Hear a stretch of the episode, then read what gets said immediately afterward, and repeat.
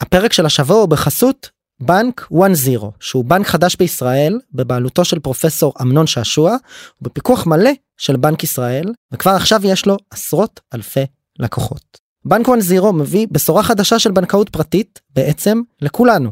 אם פעם בנקאות פרטית אמיתית הייתה נחלתם של עשירים בלבד, היום כל מה שאתם צריכים כדי ליהנות מבנקאות פרטית שמנהלת עבורכם את הכסף שלכם הוא פשוט לעבור ל-1-0. ומה בעצם כוללת הבנקאות הפרטית של הבנק? צ'קאפ פיננסי יומי על החשבון שלכם בטכנולוגיית בינה מלאכותית מתקדמת המתבצע על ידי מערכת שמזהה כל חריגה, בעיה או הזדמנות לצריכה ומעדכנת אתכם כלקוחות בכל דבר.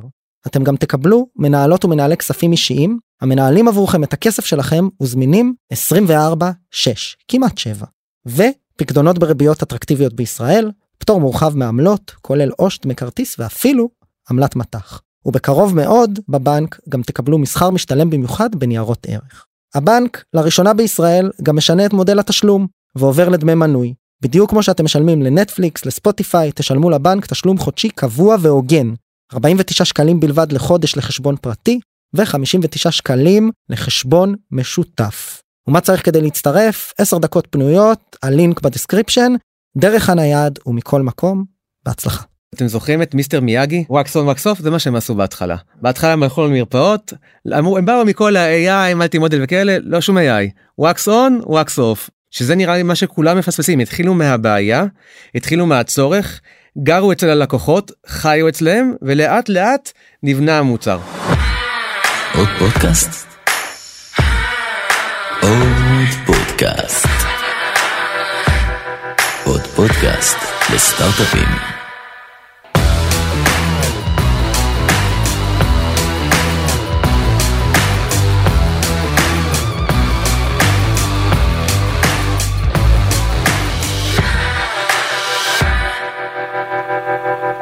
התחלנו? שיהיה בוקר טוב, בוקר רול. יאללה בוקר טוב. בוקר טוב, מה שלומכם? הכל טוב? בוקר גשום, בוקר של אה, עוד בוקר של אה, רפורמה משפטית שבאה עלינו לטובה. אה, שאנחנו בזמן הקלטת הפרק הזה גם נתעסק בזה בכמה פרקים עתידיים אז רונן לוטן פעם ראשונה שניכם פה בפודקאסט לגמרי כן. ונקווה שלא פעם אחרונה ולקח לנו מלא זמן לתאם את זה. אני לא יודע אשמת מי זה. מלא מלא זמן. אני אקח את האחריות עליי. אני גם אקח חלק מהאחריות בוא ניקח שליש שליש שליש באחריות. אז על לא- כל אחד שבועיים חודש משהו באתי כזה. לקפוץ על הרימון ואתה כאילו בא ונדחף מה קורה מה זה בסדר אז אה, תודה שאתם כאן אה. דיברנו קצת על אה, היו לנו ככה קצת אה, שיחות לפני הפרק על לאן ניקח את זה ובסוף אני רק אומר כספוילר שאנחנו לא יודעים אז אנחנו נקליט ונזרום אבל נראה לי שלפני שנקליט ונזרום בוא נעשה כזה שכל אחד מכם יגיד בכמה מילים עליו מאיפה הוא בא על הארגון שאותו אתם מייצגים אה, בסוף אה, בכל זאת אה, פודקאסט ליזמות ויזמים ואז אולי נעשה איזה שיחה כזה על, אה, על השוק היום על נבינה ועל גרוב. תתחיל. טוב אז נעים מאוד אני רונן לביא אני ה-co-founder והמנכ"ל של חברת נבינה. אה, האמת שהרקע שלי מתחיל קצת כסיפור די קלישאתי בצנה הישראלית נקרא לזה. אה, בוגר 8200 פרשתי לפני איזה ארבע שנים אחרי הרבה מאוד שנים אה, בצבא די צמחתי הצמחתי את מרחב הסייבר אבל אני חושב שבתוך הסיפור הזה איפה שגם פרשק שכבר התחילה נבינה זה היה בנקודה שאנחנו מוצאים את עצמנו ממש טובים מביאים המון מידע כמויות מטורפות של מידע בקצבים שונים סוגים שונים ופשוט לא מצליח להתמודד עם זה וכל התהליך של איך אתה מזהה ומבין מה המציאות אה, נהיה הרבה יותר מורכב. והייתי בתוך אה, התמזל מזלי הייתי בתוך תהליך והקמת יחידה שבה אומרת איך מתמודדים את זה ואיך מביאים ונותנים יכולת לקבל החלטות ואפילו להביא את זה הכי קדימה שאפשר לקבל החלטות עם זמן אמת עם היסטוריה ולהבין בעצם איך אתה יכול לצמצם את אי הוודאות. אז אתם כלי לרופאים. אז בדיוק אז קח את אותו פיץ' את אותו רעיון אותו סיפור עכשיו לך לעולם ההפקר. פתאום מוציא אותנו עם דיגיטציה מטורפת אין סוף מידע כמות המידע גדלה כמות החולים גדלה כמות המידע על החולים גדל זה גדל אקספוננציאלית והרופא בקצה לא יכול להתמודד אין סיכוי שתתמודד עם זה איך אתה עוזר לו בסוף להביא לו איזה סיכום פשוט קל שהוא קורא אותו בדקה רגע, שתיים. שנייה אני שומע את זה ואני אני נכנס לחרדה בעצמי מה איזה מידע כאילו אה, מה מה השינויים האלה שקורים אבל ב, ב, בקצרה כזה רק כדי להפוך את זה ליותר קונקרטי. אז אני אגיד בגדול הרפואה הולכת לסיפור של הרבה יותר פרואקטיבית הרבה יותר מניעתית בטח להוריד רמת תחלואה במיוחד שכמות המחלות הכרוניות עולה והמורכבות עולה. אז אני, אז אני. היום נגיד חולה אם פעם הייתי בא ועושה פשוט פגישה פרונטלית ובודקים לי את הגרון עם מקל היום יש עליי כבר דאטה באיזה מערכת אה, בדיוק. דיגיטלית של טלהלף אני יכול להצמיד אותה להיסטוריה הרפואית שלי להיסטוריית הטיפולים שלי למעמד הביטוחי שלי אם אנחנו מדברים. על זה בארצות הברית בול. ראית בול. אני קצת מכיר. אה, זה- בדרך. עושה רושם יפה מביא אולי מידע מבחוץ אולי מסתכל על חולים דומים עם אותם סימפטומים כל מיני דברים שקשורים לעולמות הדיגיטציה שהרופא בזמן שהוא יושב איתי בשיחה של 15 דקות צריך uh, לאגד ואתם בעצם אוספים את כל המידע הזה ונותנים אותו לרופא. כן קודם כל זה הלוואי וזה 15 דקות זה הרבה פחות. אוקיי. ואתה חושב שזה באמת אתה מביא לו בקונטקסט של, אופטימי. של ה... ת- תביא לו בקונטקסט של הבעיה בעצם את כל המידע המקדים ואתה הופך לחלק מקבלת ההחלטות של חלק מהתהליך חלק מהאינטראקציה בין מטפל למטופל נקרא לזה יש כבר המון דאטה אפילו 10 שנים אחורה שהוא רלוונטי ואתה מקבל החלטות ואתה פשוט עוזר לרופא להביא טיפול הרבה יותר מניעתי מדויק. אז אה, אתם אז אתם בעצם מערכת עבור הרופאים קצת overview אולי על נבינה שנייה במספרים רק אה, זה כי אמרנו אמרנו כזה זה זה היה בדיחה לפני הזה שהמאזינים לא קוראים את הדסקריפשן של הפרק אז אה, שנייה גיוסים עובדים משפט על מה אתם עושים על המשקיעים וזה כזה ב one-liner. אז נבינה באמת היא כבר עם מערכת שרצה ויש לה כבר אלפי רופאים שמשתמשים בה אה, שמראה יכולות באמת גם לקדם את, את הרופא ואת קבוצת הבריאות גם ברמה הקלינית וגם ה economic ית מאוד חשוב גם לדבר על זה הסיפור הביטוחים הוא נורא חשוב פה ברור. אה, ובעצם היא התחילה לפני משהו ארבע שנים שני יזמים אה, שי ורונן שי שותף שלי מכיר אותו עוד מהיחידה אה, שבאנו והבאנו כמו שאמרת אותו רעיון איך אנחנו פותרים בעיה נורא גדולה עם סיפור SaaS-י product SaaS-י scalable-י גם קליני וגם economy ודרך אגב היו נקודות שה economy התחילה כי אז זה ת- הדרך אז להיכנס. תכף נצלול על זה אני מחזיק אני מחזיק את הנרטיב של המספרים גיוסים עובדים דיברת על זה שאתם משרתים אלפי רופאים כמה גייסתם עד היום גייסנו עד היום כבר קרוב ל-45 מיליון דולר אנחנו כבר אה, עם 70 וקצת עובדים אוקיי. אה, כבר הולכים ומגדילים את אה, האופרציה בארצות הברית בעיקר sales ו marketing אה, בואו לעבוד בנבינה. לגמרי כדאי. הווה נבינה הווה הווה נבינה. הווה נבינה הבה נבינה איפה. המשרדים המשרדים כרגע במרכז תל אביב. בסדר כרגע. אתה- לוטן מה קורה איזה כיף לפגוש אותך פה כן כיף שסוף סוף אה, זכינו בפודקאסט כן בסדר יש לך שליש אחריות על זה יש לי שליש אחריות כן. אז אה, ספר קצת עליך ועל גרו ונצ'רס. טוב אה, אז אני לוטן ואני נשוי לנטליה מהממת ואבא לי היה חמוד.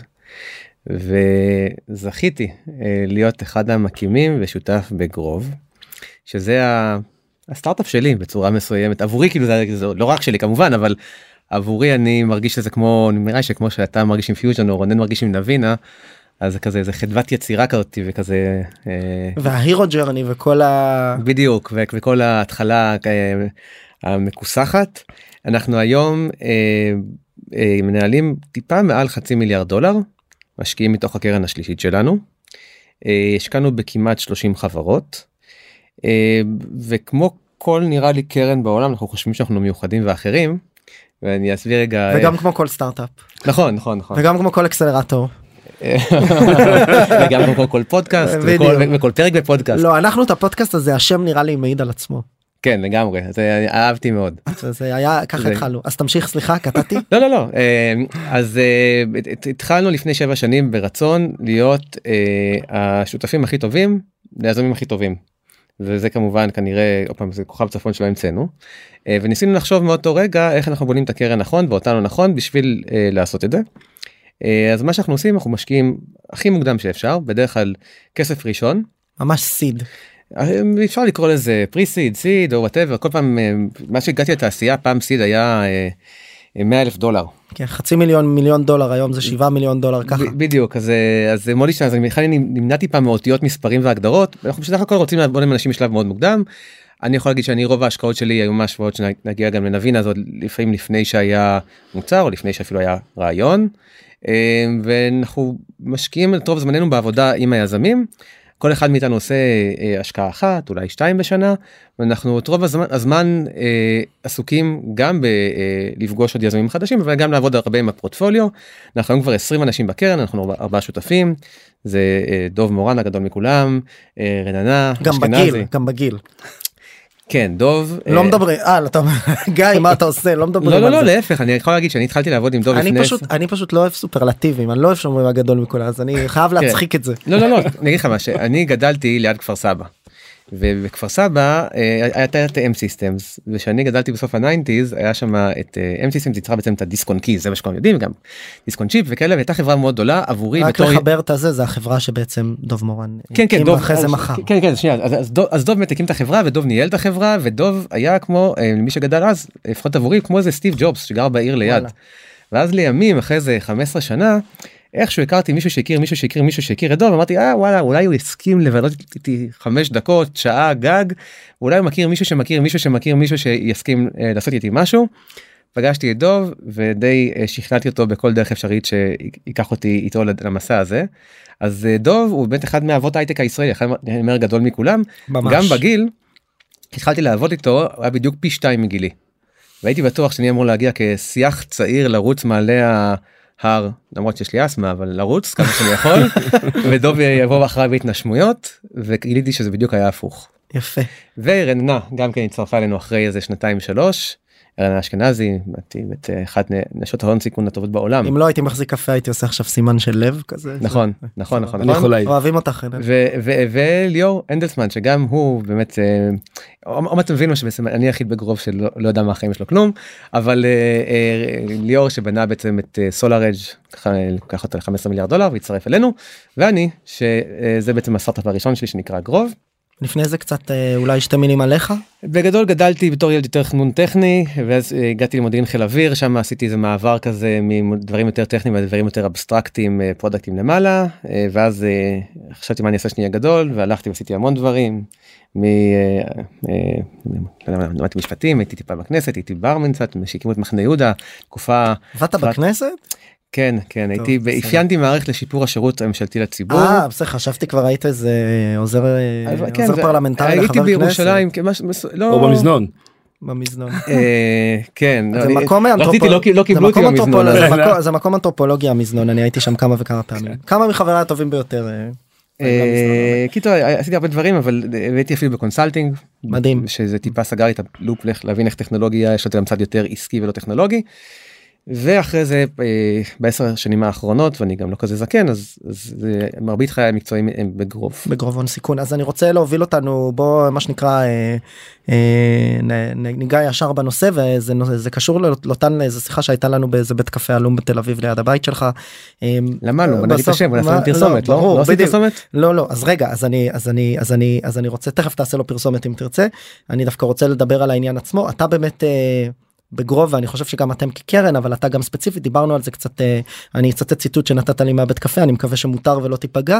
אה, אני משתדל מאוד אם אני משקיע בחברות בתחומים שהשוק כבר מכיר וחם עליהם אז כנראה שאני לא בקו המגמה. אה, אני כמשקיע תפקידי לנסות לתפוס את המגמה לפני שהיא קורית וזה קשור קצת לנבינה במובן הזה ש at the time שבו השקעת ופגשת את רונן זה לא בהכרח היה היה טריוויאלי.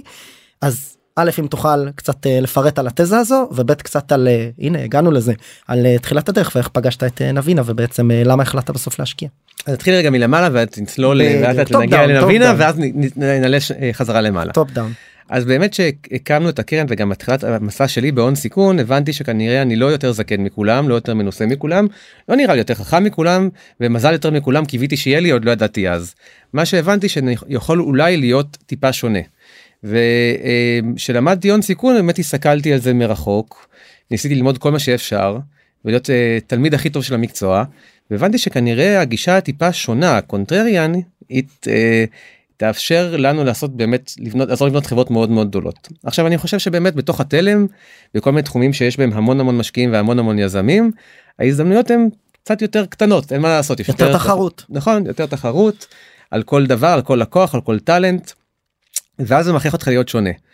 וזה בעצם לקח אותי לדרך שבה אני אה, משקיע אני עובד מאוד קרוב עם אנשים ועוזר להם בהמון סקרנות משתדל בהר- בהרבה צניעות והרבה נחישות לנסות לחשוב אחרת.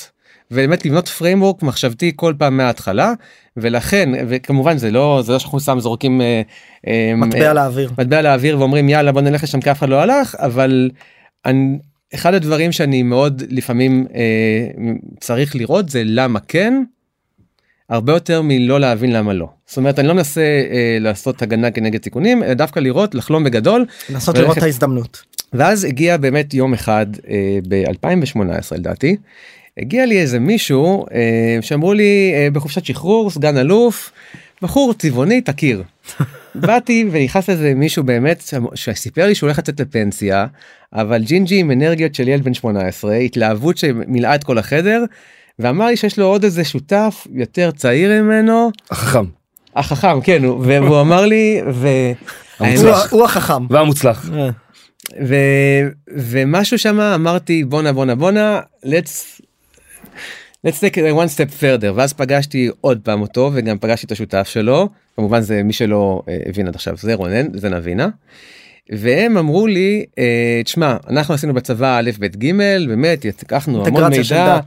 מולטי מודל מידע טקסטואלי ויזואלי ריל טיים טה טה טה טה ואנחנו רוצים להביא את זה לעולם האמיתי מה הבעיה רונן כבר היה בפנסיה אבל משהו רע בחיים שלו לרוב בתעשיית הביטחון ושי ממש עוד היה אפילו נראה לי אה, עוד- בלב ה... עוד- עוד- אפילו לא, עוד- עוד לא סיים את התהליך ואמרו אנחנו לא מספיק מכירים את העולם בחוץ.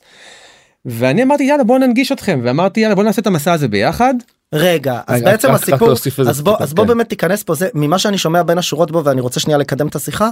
כשבאתם זה אז אמרתם אנחנו מבינים שיש זה כאילו כמעט אה, פתרון שמחפש בעיה לא ידעתם ללכת לאלפקיר בהתחלה? ב- בוא נגיד ככה מה, נגיד מה, מה הכיוון היה כאילו הבנו מה אנחנו מה אנחנו מאוד יודעים אחד אנחנו רוצים לעשות את זה ביחד אנחנו מביאים משהו שהוא ניסיון מאוד ייחודי לשלב בן אדם על מכונה למדנו התגלחנו והדבר העיקרי שאני ידעתי שאני יוצא החוצה זה לא סייבר.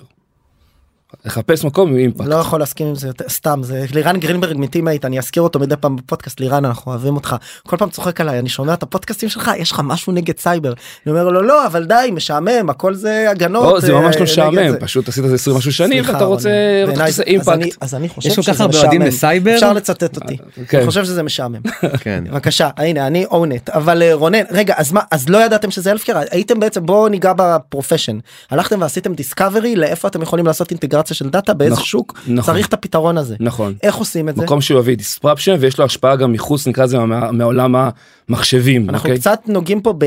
למאזינים שקצת אה, לא מבינים במה אנחנו נוגעים פה אנחנו נוגעים פה בעצם זה בסוג של תהליך ה ideation. כי לגמרי. בסוף באתם ואמרתם לגמרי. אחרי הפגישה והרומנטיקה יש לנו skill set של data integration ועולמות הביטחון ואנחנו מאוד חכמים ומוכשרים וטובים ונעים. אנחנו עכשיו מחפשים שוק שיצטרך פתרון איך איך מאיפה מתחילים אז קודם כל חיפשנו מקומות שבאמת כבר סוגיית דאטה היא בעיה גדולה וצריך שם באמת אלגוריתמיקה ו-AI מה שאנחנו אומרים המון ניסיון ושילוב עם חוויית משתמש מאוד טובה. אה, חיפשנו מקומות הכי פחות טריוויאליים כמו עולמות של האנרגיה הירוקה עולמות של ה industry 4.0 עולמות של ה-healthcare זה האזורים שבהם צריכים את ה- את ה... discover ופה אני חייב להגיד פה לגרובה יש שחקן נורא חזק כי זה היה ה claim to fame שלהם וזה בדיוק מה שהם חיפשו וגם היה, היה מאיץ מאוד גבוה המון פגישות עם המון שחקנים נורא גדולים להבין את עולם הבעיה ולראות מה הבעיה ולראות מה עומק הבעיה נסע כבר איתם. אנחנו יכולים להפוך את זה טיפה ליותר קונקרטי ממש בממשי של הדברים איזה סוג של פגישות עשיתם ועם מי לא חייב שמות אבל אתה יודע הפרסונות בתעשיות ספציפיות לגמרי. ומה שואלים בפגישה כזו כדי להבין האם יש בעיה. בעיקר עושים פגישות ניסינו לפגוש את השטח כמה שיותר מוקדם כמו סתם היינו במפעל ייצור לכימיקלים וראינו את כל התהליך התרכובת שהוא נבנה איזה דאטה הם שומרים איך הם דוגמים את הדאטה אה, איך הם יודעים, ש... איך הם יודעים שהמוצר הוא טוב מתי מה מה הפוס פוזיטיב פוס נגטיב שלהם איפה יש מקום להכניס אלגוריתמיקה. אחר כך אתה אומר גם בכמות המידע אם, אם יש המון מידע אה, זה מקרה אחד הלכנו לעולמות של אנרגיה ירוקה ומזהים שיש תהליך נורא מעניין של כאילו שכל בעצם שצורך יכול גם לתת לתת חשמל ולנהל איזה בורסה ואיך מנהלים את זה וגם שם צריך מכונה לומדת צריך זה כל מקום כאילו דבר, דברים באמת מטורפים עולם ומלואו. עולם. ומלואו הזוי ומעניין ברמות אז אחת התקופות? היפות. אז למה הלכתם בסוף לסיפור של הרופאים רמז רונן זה אם היה לך פה באוזנייה היו לוחשים לך הוא מנסה שתסביר על הבעיה רגע.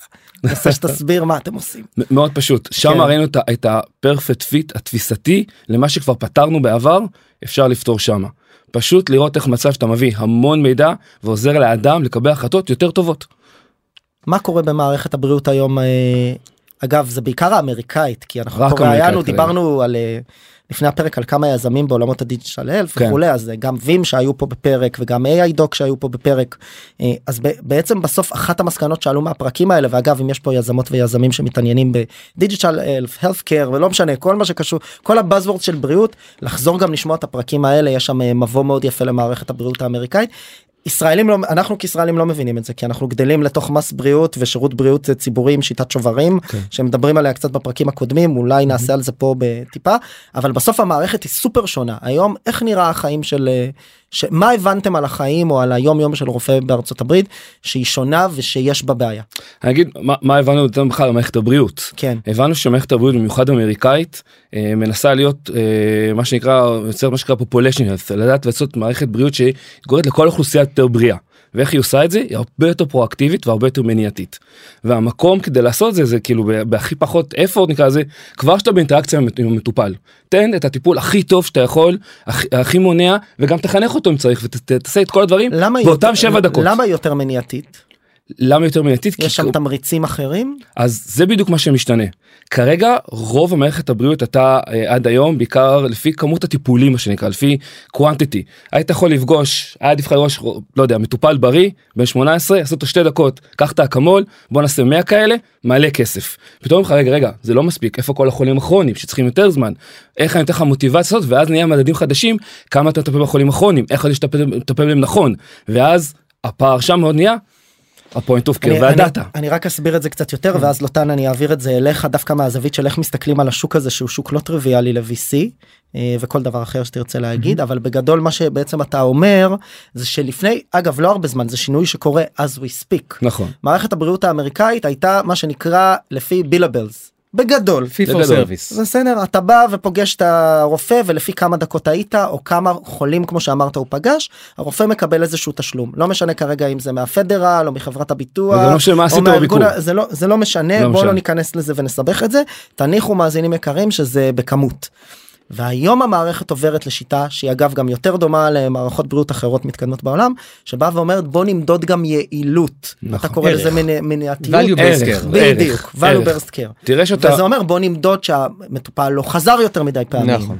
או אה, כי אם אנחנו יודעים שהיום טיפול בהליך פרוצדורלי כזה דורש חמישה טיפולים ושלך כל המטופלים עשו שמונה או תשעה אתה כנראה לא רופא כזה טוב או לא נתת מספיק attentive care נכון. למטופל נכון. והשינוי הזה דורש מהרופא לאסוף הרבה כמויות של דאטה בזמן אמת כל זה יחד עם המעבר לטלהלף נכון פעם היינו פוגשים גם. וזה היום זה בזום אני כבר מתעסק בהרבה דאטה יש לי תיקים רפואיים בכל מיני פלטפורמות וכולי ושם אתם נכנסים לסיפור אתם לוטן אני מצביע עליך לא כן. רואים את זה.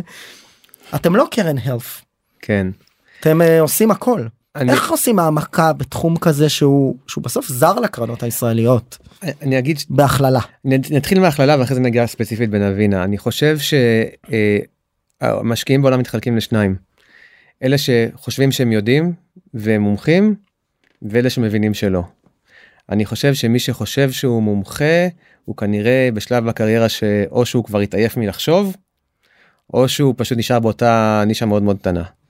ואני חושב שבסופו של דבר אה, גם אם אתה מומחה בתיאוריה לתחום מסוים כמו הרבה מומחים שפגשנו יחד עם נבינה משקיעים מומחים אתה עלול לפספס בגדול אז אנחנו בקטע הזה מש, מש, הם, רוצים לה- כן להעמיק אבל להיזהר לא לתפוס את עצמנו כמומחים. עשיתם חברות health לפני? כן אני נגיד פעם ראשונה שנגענו בחברות healthcare IT ומדיקל device היה לפני באמת 10 שנים כמה שנים לפני שפגשתי את רונן אבל אה, בוא נגיד ככה באמת כמו שרונן אמר התחלנו בכלל מ manuf... כאילו התחלנו manufacturing עברנו ל energy גם ב healthcare בנבינה היה שני קונספטים intensive care units בתוך כאילו בתי חולים ואז primary care רפואת משפחה.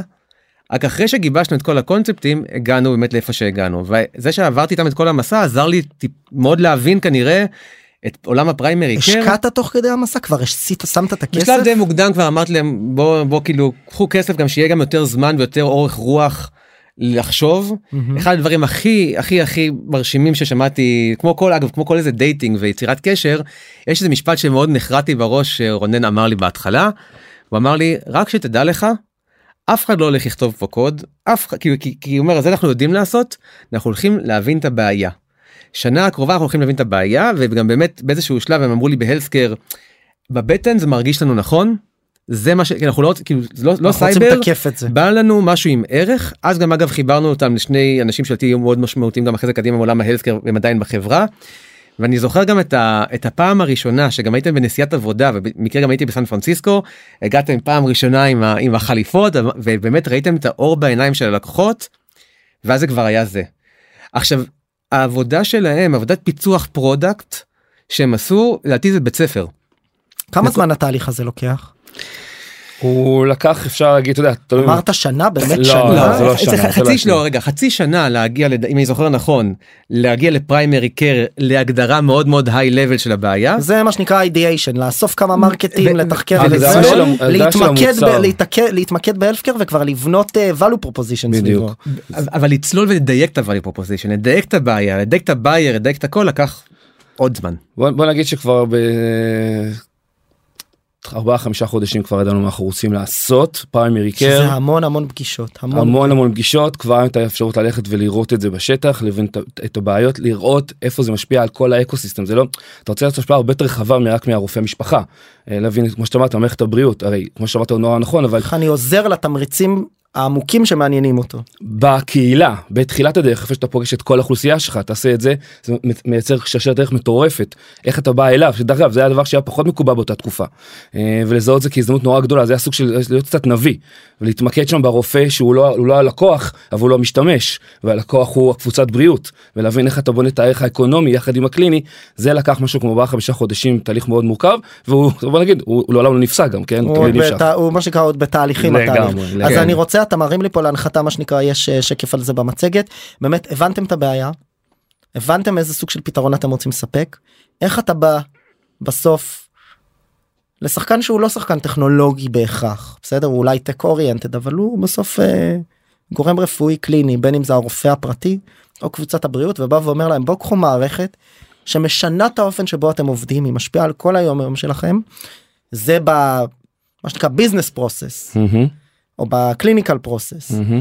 בצד הטכנולוגי אני חייב עכשיו integration לכל ה data set ים שלכם ולכל המערכות זאת אומרת נשמע לי סליחה כיף תחת להם למה שבכלל אה, ישתמשו בך איך אתה מש... איך אתה משכנע אה, או, או, ב... או בקלישאה של הדברים איך אתה הולך לשוק אה, undistrupted ועושה לו disruption בסדר תרשה לי להיות אה, קלישאה. אני אחלק את התשובה לשתיים. כן. קודם כל אה, אתה צריך לבנות את הצוות הנכון כדי לעשות את זה.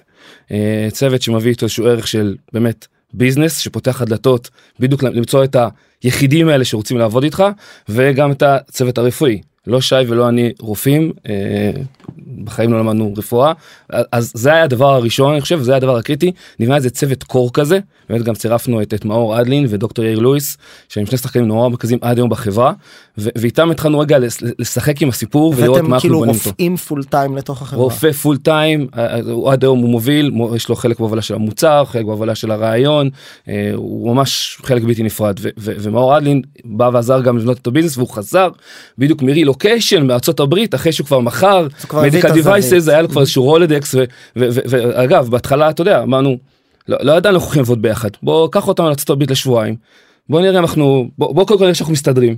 יש לי שאנחנו ישנים באותה חדר אין כסף יש כולם באותו חדר ואחר כך גם שהוא מכניס לנו לכל המקומות הנכונים וזה פשוט התפוצץ התחיל להתפוצץ לנו ביחד העבודה הזאתי אז ככה בעצם התחלנו זה היה קודם כל לבנות צוות ו- ו- וזה היה נורא חשוב ושיהיה איזשהו תרגיל חשיבתי נורא נורא ביקורתי אה, ונורא אמיתי אחד עם השני ונורא כנה. הדבר השני זאת אומרת למצוא את השחקנים הראשונים אז קודם כל באמת היה מישהו שכבר בא עם איזה רולודקס והסתובבנו ו- ובאנו עם, עם כיוון של לא בוא נגיד מאוד צנועים מאוד קשובים בלי הבטחות גדולות למצוא את השחקנים שהם אומרים שמוכנים גם להכניס אותך לקליניקה לשבת שם כמה שעות ולראות לראות ביקורים וגם לפתוח את הספרים כמו אמרנו סיפור הקליני והאקונומי חייבים ללכת ביחד לפתוח את הספרים לראות איך נראה ה budget על מה אתה מוציא אותו אה, ובאמת מצאנו כאילו בתהליך של כמה שחקנים נקרא לזה mid-size businesses כאלה של קבוצות של 20 30 40 50 רופאים שפשוט היו מוכנים ונהיו פשוט התאהבו בנו. היה פשוט אהבה תהליך התאהבות שיותר מזה אחר כך חלק מהם גם אפילו השקיעו בנבינה. אה, וככה בנינו את זה לאט לאט צעד צעד להבין את המוצר איך אתה בונה את זה מהרופא הראשון לעשרה לעשרים כי בסוף זה צריך היה- מוצר שרוצים לעבוד איתו. אז מה היה ה-MVP? מה סיפקת לה? ישבתם איתם, עשיתם עשרות פגישות, חלקם אמרו כן יש לי בעיה של דאטה, יש לי בעיה של זה, תביא לי, מה אתה מביא? ה-MVP היה שקיבלנו user ל medical record שלהם ודוקטור לואיס יושב ועושה סיכומים ברמה שהגדרנו מה אנחנו חושבים שאנחנו יכולים לממש תוך מספר שבועות עד שנים. אה, זה היה MVP ואז הלכנו. מה זאת אומרת מה אנחנו חושבים אני יכול להגיד? בזווית שלי רק כן? בטח. כן. ראיתם פה נינג'ה קיד פעם כאילו אתם זוכרים את מיסטר מיאגי? אה כן כן בטח. wax on wax off זה מה שהם עשו בהתחלה בהתחלה הם הלכו למרפאות אמרו הם באו מכל ה-AI multi model וכאלה לא שום AI wax on wax off דוקטור לואיס מאחורי זה לימד את המערכת התנועות. ואחר כך כשהם הגיעו באמת לתחרות להיות אה, אלוף העולם אז ואז נבינה כבר הייתה אלופת העולם אחר כך אבל זה הם התחילו מהבעיה שזה נראה לי מה שכולם מפספסים התחילו מהבעיה התחילו מהצורך גרו אצל הלקוחות חיו אצלם ולאט לאט נבנה המוצר. אני רוצה להוסיף גם בעיה שאנחנו מאמינים שהיא גם בעיה עתידית יותר. זה היה מאוד חשוב לנו לא רק לא רק הבעיה של היום. אבל רגע אני רוצה לשבת על זה עוד כי אני מרגיש שאנחנו פה זה נגענו באיזה נקודה אני לא הבנתי מה עשיתם שם ידנית התחברתם למערכת התיקים הרפואיים עברנו בהסכם מסודר טיק טיק כתבנו סיכום לפני הרופא פשוט קרא אותו לפני הביקור. הבנתי סיכה הבנתי אז עשיתם ידנית, מה, ידנית. מה שנקרא היום מערכת אוטומטית שמסכמת את המדיקל רקורד של אוטומטי. המטופל היה לכם רופא מאחורי הזה שאמר תביא לי את כל הדאטה אני אוציא לך סיכומים אוטומטיים אני עושה עם אה, בדיוק. מרכאות כפולות ומטופלות ומכופלות זה היה מטופלות בדיוק. מרכאות מטופלות. כן. בוא נגיד ככה אם זה לא היה מספיק ערך בטח שום דבר אוטומטי לא חווית את הערך הזה זה היה כאילו המבחן הראשון. ברור. כשאתה עושה AI קודם כל תוריד רגע את ה artificial תביא את ה intelligence תראה שזה עובד פותר את הבעיה ואז תפתח את החלק. מגיעים ה- לשאלה לשניכם מהזווית ה-VC KPI אסטרטגיה וכולי איך מודדים הצלחה של אירוע כזה אני יכול להגיד מהזווית שלי הרי זה קצת רך זה בסופו של דבר הם התחילו מהרצפת הייצור מהמקום שבו מטפל פוגש מטופל ונוצר medical data חדש. הם באו ועשו structuring לכל הדאטה הזה. והיה ברור שאם הם עושים את זה נכון מצליחים לייצר ערך אקונומי וקליני ללקוח שלהם שהוא הרופא ומצליחים לשכפל את זה זה גדול. אם הם מצליחים בעזרת הדבר הזה לתקן את כל מערכת הפרעה לתקן אני אומר גם כן במרכאות כי זה לא עבודה של חברה כפולות אחת ומטופלות זה הופך את זה מחברה גדולה לחברה ענקית. אבל לא אבל ידעתם את זה על ההתחלה ידענו שבסופו של דבר אני אגיד לך מה, מה אני חשתי ושוב אני אגיד את זה מהזווית שלי כי אני המון פעמים לא הייתי איתם בכל הפגישות אבל היה נקודה שנגיד הם הגיעו לאיגוד האמריקאי AAFP ארגון אמריקאי של רופאי משפחה. ורונן העביר להם הרצאה רונן בשלב הזה לדעתי הכיר רפואת משפחה בערך כמוך. אבל הם באו רוא- זה והקשיבו כאילו רמז שאני לא מכיר.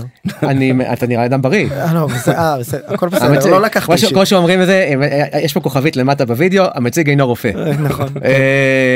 אז ו- והיה פשוט ברור שאם מה שהם אומרים הוא נכון ולא הצלחנו להבין סיבה למה מה שהם אומרים הוא לא נכון יש שם משהו גדול. איפה היו בעצם הספקות שכל מי שנמצא בתוך המערכת אמר חבר'ה חבר'ה חבר'ה לא הולכים לדבר עם הרופאים הרופאים אתה מגיע עם דרך חברות הביטוח זה באסטרטגיה רגע אבל אני אני עוצר שנייה ה- דווקא במטריקות ואולי גם רונן יתייחס אבל אני כן רוצה שאתה תענה על זה.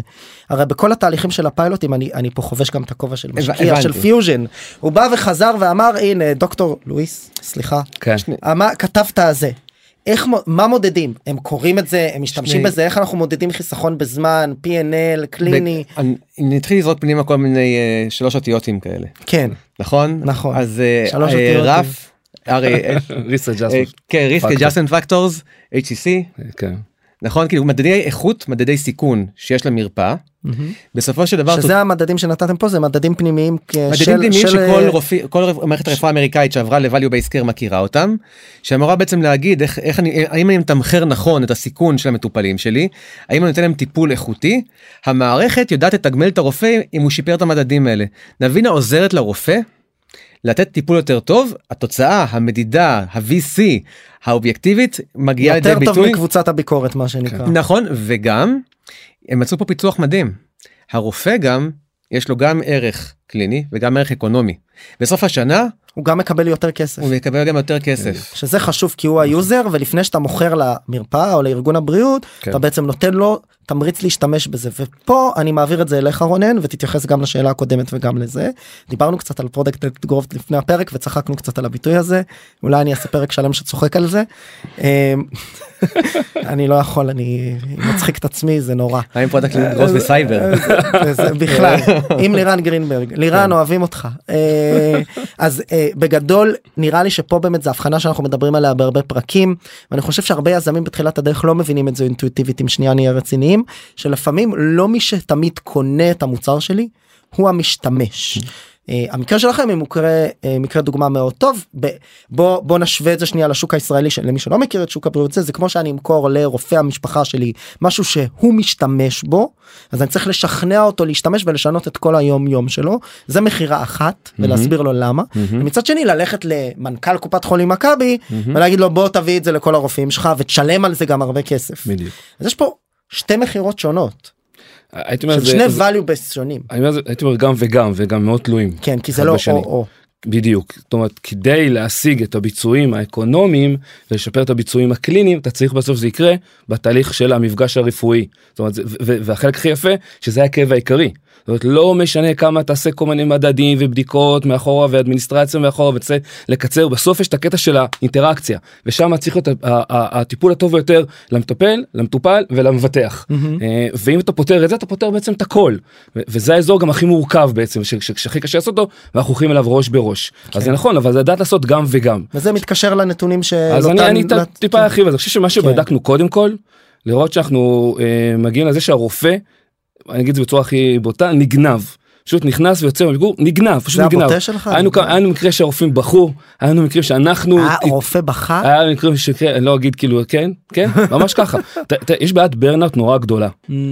וה- והדאטה הוא גם חלק ממנה ופתאום הוא רואה שדברים שאתה יודע בדיקה נורא רחבה שנקראת wellness exam שיבדוק את המטופל מקצה לקצה לוקח לו בשלוש ארבע דקות ולא חצי שעה והוא רואה שהוא עושה את זה טוב ואז הוא רואה את התגובה של המטופל באותו זמן שהמטופל נגנב איפה אתה יודע את זה הוא יוצא היה מקרה שגם יצאו בדמעות.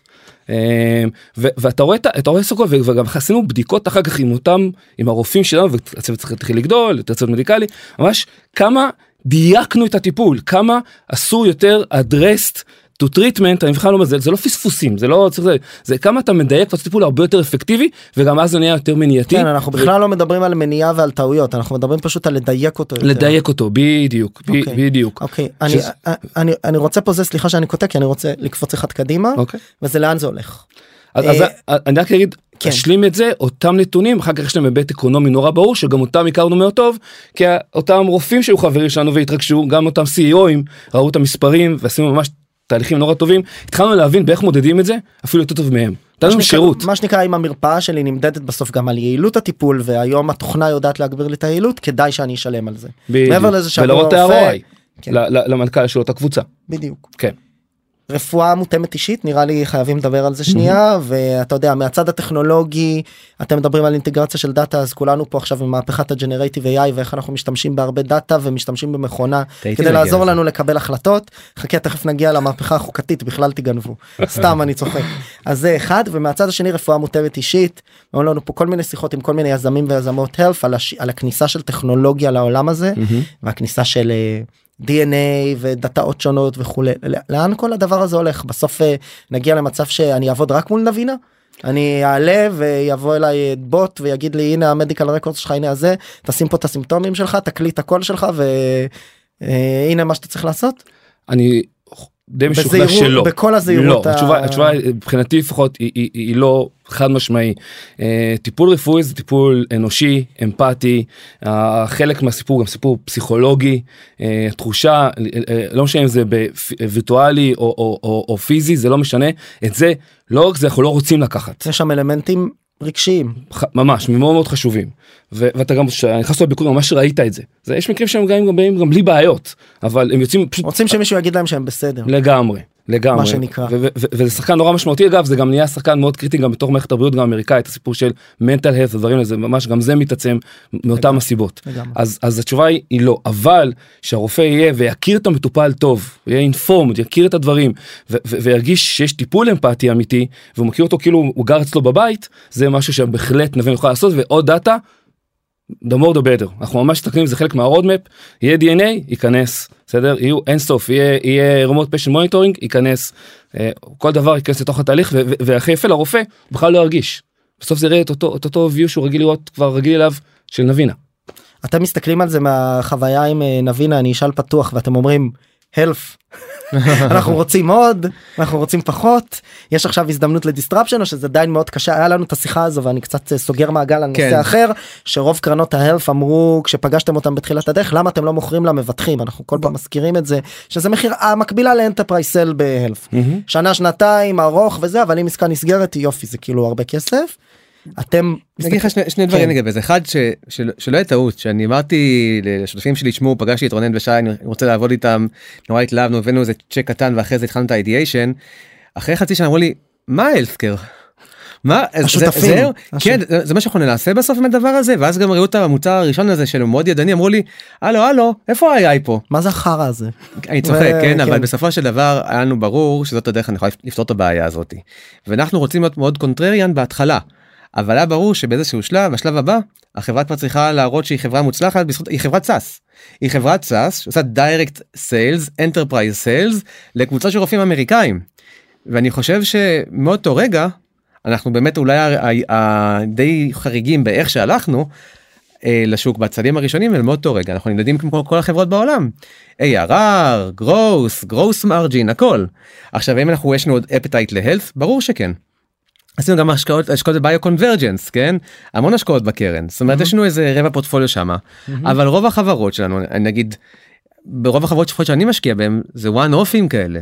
כי הם הראשונים שהגיעו לשוק. אני לא אנסה עכשיו להשקיע בעוד חברת כאילו primary care market שבונה על value base ועושה משהו אחר. לא לא לא לא לא. אבל זה כן נותן לך איזושהי הבנה לגבי השוק ואם אתה תראה חברת health שתופסת את השוק מזווית אחרת פתרון אחר לגופים אחרים זה- יכול להיות שתשקול. זה נכון אני חושב שאנחנו הרבה מהלמידה שלנו היא לאו דווקא בדברים המאוד קשים האלה של מה זה value based care זה יותר בדברים הרכים של איך עובד ה motion. איך בונים חברה איך בונים go to market איך נראה direct איך נראה שאתה ב-early market איך נראים אינדי, אינדיקציות נכונות שאתה בתהליך ה-ideation בכיוון הנכון. זה נראה לי יש הרבה cross learning בין המון תהליכים שאנחנו עושים בדברים ממש הארדקור של איך רופא כן. חושב. אני להפך אני אומר פה זה המקום דווקא שאני חוזר לנקודה שאמרת קודם אני לא מומחה באיך רופא אתה חושב. מצפה מהיזם אני יודע. להגיד איך הרופאים שפגשו את נבינה ויש כבר אלפי רופאים חושבים אבל אולי רופא אחר באנגליה בגלל מבנה תמרוצים אחר יחשוב אחרת לגמרי. אני ממש אה, ממש מבין אני רוצה אנחנו צריכים לסיים אז אני רוצה לשאול כמה שאלות קשות סתם אמרנו שאנחנו שאנחנו לא שואלים שאלות קשות. אבל זה אז המהפכה החוקתית סתם סתם אה, השוק. גם מהזווית שלך על אותן בעיקר אולי אפילו אבל גם רונן מהזווית שלך בסוף אה, אה, אה, הרבה חברות עוברות עכשיו דיוולואציה אני לא חושב ששווי אגב אני מדבר על זה מדי פעם בפודקאסט אני לא חושב ששווי זה אינדיקציה למשהו זה בסוף שוק פרטי וכולנו נותנים שווים בהתאם למה שהשוק נותן אבל אבל בסוף זה כן נותן איזושהי הערכות אחרת אז עשיתם סבב בתוך התקופה המאוד טובה הזו. לא בטוח אני אומר את זה בזהירות מבלי ביקורתיות שהמטריקות בהכרח בהכרח הם בהלימה עם השווי האחרון. איזה אדפטציות אתה כמנכ"ל וכצוות מייסדים עושים בחברה כדי כדי גם לדאוג לסבב הגיוס הבא? ומהצד שלך על אותן האם פה כ-VC החברה כבר לא היא כבר בלייט יש לכם איזושהי מעורבות בהקשר הזה מול נבינה? ואם לא אז איזה הערכות אתם עושים מול חברות פורטפוליו חדשות וחברות קיימות? אני בכוונה keeping it general ונותן לכם להתייחס לאיפה שאתם רוצים. אה, אני אגיד אה, הדבר החשוב באמת זה לראות איך אתה אה, דואג שהחברה תגדל באופן אחראי ולא משנה מה קורה בחוץ קודם כל בפנים אה, לוודא שאתה מאמין בדרך אתה בונה את הצוות הנכון אה, שהסטייט הוא נכון שהחברה מבינה את המצב שלה לטוב ולרע. ולדעתי זה אחד הדברים בכלל ש... מונע רעשים מבחוץ להפריע כי יכול להיות מדהים בחוץ וגם זה ייצר לא מעט רעשים ליזמים וגם הפוך זה מייצר לא מעט רעשים. אני חושב שזה הדרך העיקרית אני חייב להגיד שפה גם הייתה המון עבודה לפחות בנבינה אה, עם כל הבורד שלה שגרוב חלק מה שמאוד היה נתן פושבקים נורא נורא חזקים. אומרת, באמת לתת לך את את האמת בפרצוף. עם- עם- הבורד נתן. הבורד נתן בצורה ובצורה מאוד ביקורתית מה, בונה מה זה וטובה. פושבק כאילו של אה, לצורך העניין אולי כדאי אה, לצמצם או להדק חגורות לאור המצב. היה גם וגם אגב זה אוקיי. גם וגם. תגייס כי אפשר ו... היה, היה, היה מהכל ואז אתה בא כן. ואתה חוזר הביתה ואתה אומר אבל בוא נבנה משהו. make sense משהו הגיוני משהו אחראי אה, שאנחנו מאמינים בו וניתן לראות וצריך נורא להיזהר כי כי ברור שהשוק הוא נורא עונתי. אבל אבל יש דרך שחברה תצמח נכון כך או כך אז צריך לדעת איך הוא לסדר את זה לגם וגם אבל צריך לדעת להתייחס לזה וצריך להבין את זה ואין ספק שהמטריקות יותר מא- מאתגרות והסיפור למשל של האפקטיביות של החברה נהיה פתאום KPI נורא מרכזי הוא לא היה קודם נכון, פתאום היה יותר צמיחה. היה יותר הסתם. צמיחה עכשיו הוא נשאר כרגיל עוד פעם כמו שאמרנו עכשיו זה גם וגם כן, תמשיכו אה, לצמוח רק ביעילות. רק ביעילות וזה וזה בסדר היה מאמר על זה, אני לא זוכר מי כתב את זה לפני כמה חודשים קראתי, שעכשיו זה גם וגם וזהו. זה לא רק כן, יונט וגם. אקונומיק, אה, זה אה, עכשיו גם וגם. אה, ואז אתה מעביר את אותו state of mind שעכשיו הסיפור גם אפקטיביות ואתה מדבר על הנתון הזה לא רק על ה-growth ול-ARR אה, בתוך החברה ואני חושב שזה הדרך הכי נכונה אבל קודם כל קבלת החלטות שתהיה נכונה בהתאם למה שגם נכון לחברה לא רק מה שקורה בחוץ אתה צריך לדעת רגע לעשות את ההפרדה הזו בצורה מאוד חכמה. ברמת השינויים הארגוניים, ואני לא חותר פה לליי-אופים דווקא, או זה, אלא ברמת האיך כ, כמנכ"ל אתה וכצוות מייסד אתם עושים את ההתאמות כדי לשמור על צמיחה. אבל גם אה, להיות יותר יעילים מה אה, אתה מסיט תפקידן ל- ממקום כזה למקום כאילו מה היזמים שעכשיו בתוך המדוכה הזו מה נגיד דברים שאתם עשיתם שעבדו לכם הדבר העיקרי כן. זה החשיבות אה, להצליח לייצר כל מיני מטריקות להבין את הקדימה. אם אתה בכיוון לייצר פרדיקציה טובה יותר כל הקטע של ה-weighted pipeline אה, כל הכיוון וגם נבין בנקודה שכבר יש לה כבר הרבה לקוחות יש לה כבר פתאום עשתה עבודה דאטה נורא מעמיקה כדי לדעת כמה שיותר מוקדם לקבל את ההחלטות אם צריך לשנות את הכיוון לכאן או לכאן אה, שזה האזור שהיה פחות היה קריטי כי זה, זה חלק מהאפקטיביות מהמם. זה היה השינוי המרכזי. אה, והדבר הזה שזה הופך להיות מדד שהוא גם חלק מהחברה כולה לתקשר את זה מה שנקרא ממש. מהזווית שלכם נראה לי עולם ומלואו אני בסוף מסתכל על זה כ- it כן. takes one to know אני לא כן אני אני- לא אני מנהל לג- 20 מיליון דולר לא חצי ל- מיליארד ל- אבל לגמרי בסדר. אני אגיד משהו ולא בגלל שרונן יושב פה כן היה לנו היה לנו את הפריבילגיה שהייתה אחת החברות הכי צומחות באחוזים בטוח כי זה התחלה של הצמיחה שלה בפורטפוליו. ואז באמצע השנה לכל היזמים שלנו אמרנו תערכו לחורף קשה תהדקו חגורות וכאלה ולרונן אמרתי לו רונן רוץ לגייס אתה עם המספרים שלך גם באמצע החורף תדע לגייס ל- וטוב מאוד שעשינו את זה אגב. אה, עכשיו באמת- באמת אני אקח את זה עכשיו כן ג'נרליזציה יותר. שיחות סוף רבעון רביעי תחילת רבעון ראשון אה, בהסתכלות קדימה מה שנקרא 2022 תחילת 2023 נכון ה- ה- היה תמיד שאלה בכל אחד מהבורדים שלנו זה איך אנחנו מסתכלים על הפורטפוליו הקיים עוד שנגיע לפורטפוליו חדש. שאלה ל- ל- איך איך נראה טוב. what's good and what's great. פעם אמרו לך תמיד אם אתה רוצה לבנות חברה של 100 מיליון, דו- מיליון דולר triple ד- triple triple double double double היום אף אחד לא יודע איך נראית שנה מדהימה. אז כולם מתכננים בתנאי אי ודאות אף אחד לא יודע מתי שוק הגיוסים יחזור להיות אה, יותר טוב מעכשיו ואיך הלקוחות יגיבו. יהיה לנו אה, גדילה ראינו המון חברות אחלה שלא הצליחו לעמוד ביעדי הגדילה שלהם. ובתנאי ודאות האלה אתה צריך לשמ... להתחיל משמרנות כלשהי. מצד שני לזכור שאנחנו אני חוזר רגע להתחלה של, של מה שדיברנו על נבינה ולתזה שלנו בגרוב זה להבין איך אתה מנצח לא איך אתה לא מפסיד. אז לייצר כן צמיחה כן לראות שאתה הולך בכיוון הנכון בשוק אבל עם הרבה רגליים על הקרקע. והמון המון leading indicators כמו שרונן ציין להבין איך, איזה דברים עומדים לקרות לפני שהם קורים בשביל לדעת להגיב בזמן אמת. וזאת השנה שבה כולם מכירים טוב כל המנכ"לים מכירים טוב את התקציב שלהם מכירים את כל הידיות והכפתורים לגבי איך מגיבים בתנאי בת, בת, כשה- כשהשנה תתקדם. ולמשוך טיפה אחורה לשים אמבריקס בחלק מהמקומות. עכשיו אני אגיד רגע ועכשיו אני אעלה טיפה למקרו ואיך אנחנו כקרן בכלל מסתכלים על הדבר הזה. אנחנו באמצע של סייקל וזה תמיד קורה. ואנחנו צריכים, טיפה אומר את זה כמו- שבישראל ניקח את זה רגע למקום ה- לא יודע מה, פוליטי חוקתי יש לנו מלחמות פעם בכמה שנים זה קורה אין מה לעשות. אה, והשאלה אם אתה מקבל את המלחמה שלך שאתה בן שמונה- שמונה או בן 18 בצבא. ושוב ו- ולפעמים יותר כיף לקבל את זה לא כיף אבל עדיף לך לקבל את זה בגיל 8 לחברות נגיד ב-early growth ולא חברות רגע לפני הנפקה מהמם. את, ה- את החורף הזה. כשאנחנו משקיעים בחברות חדשות אנחנו מבינים שבסופו של דבר ה horizon זה run 7-10 שנים. קדימה זה הזמן להוליד חברות שכבר נולדות לזמן המלחמה לזמן הזה של להיות מאוד מאוד tight. אז אתה באמת אומר הקלישאות הן נכונות business as usual זה לא business as usual כי בסופו של דבר אה, מה המטריקה אנחנו כמשקיעי pre-seed או seed אה, יזמים המון מסתכלים וגם אנחנו איך ייראה A round. אף אחד לא יודע. דיברתי עם המון משקיעי A ראונד אמרו לי כן אנחנו מחפשים את זה נשקיע ככה ואז שאלתי אותם תגידו כמה עשיתם בפועל.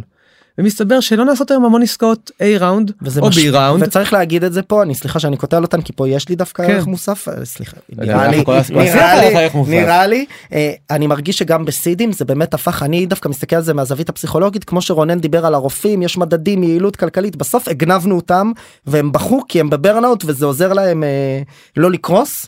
אני אומר אנחנו אצלנו כמשקיעים אני מרגיש שיש הרבה פחות appetite הרבה יותר holding back והרבה יותר הטיות למה שאני קורא לו obvious deals אם זה חבר'ה שיצאו והם כבר פעם שנייה ושלישית ושוק שאני מכיר ויותר קל לי בזווית הזו כי אני כבר יודע ב conviction יותר גדול איך ייראה ה round אחלה אם עכשיו זה first timerים במה שאנחנו קוראים לו בפיוז'ן אה, אה, שוק לא שגרתי.